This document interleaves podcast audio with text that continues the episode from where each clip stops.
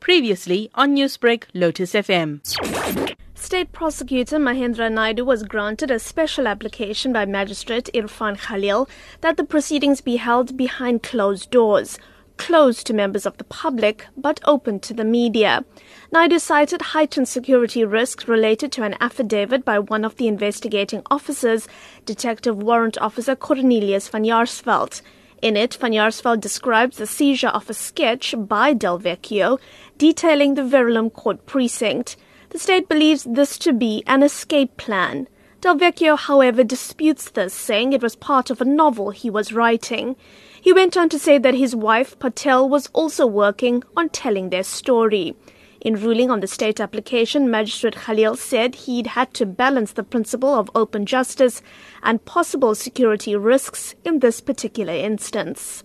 The characteristically vociferous Del Vecchio further complained of the lengthy time he'd already been in custody, requesting visits with his wife Patel, the return of confiscated writings, and saying that police had no new evidence and were simply delaying the process by attempting to deceive the court.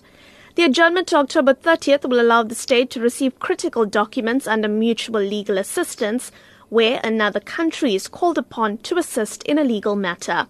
Meanwhile, in another terrorism related case, the alleged mastermind behind last year's Verulam mosque attack, Farhad Hoomer, will oppose the state's application for voice analysis of recordings from his electronic devices.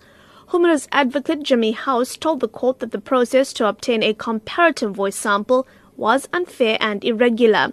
Hoomer also questions the impartiality of the voice expert. To this, State Prosecutor Tori Pretorius told Magistrate Irfan Khalil that the expert had trained in Russia and the United States and that he would provide the court with his credentials. Arguments in this matter are expected to be heard on October 16th. Hoomer and 10 others are also linked to the planting of incendiary devices at shopping malls across KwaZulu-Natal. They face 14 charges including murder, attempted murder, arson, extortion, and violation of POCDATARA the Protection of Constitutional Democracy Against Terrorist and Related Activities Act. Minoshni Pillay, SABC News, Durban.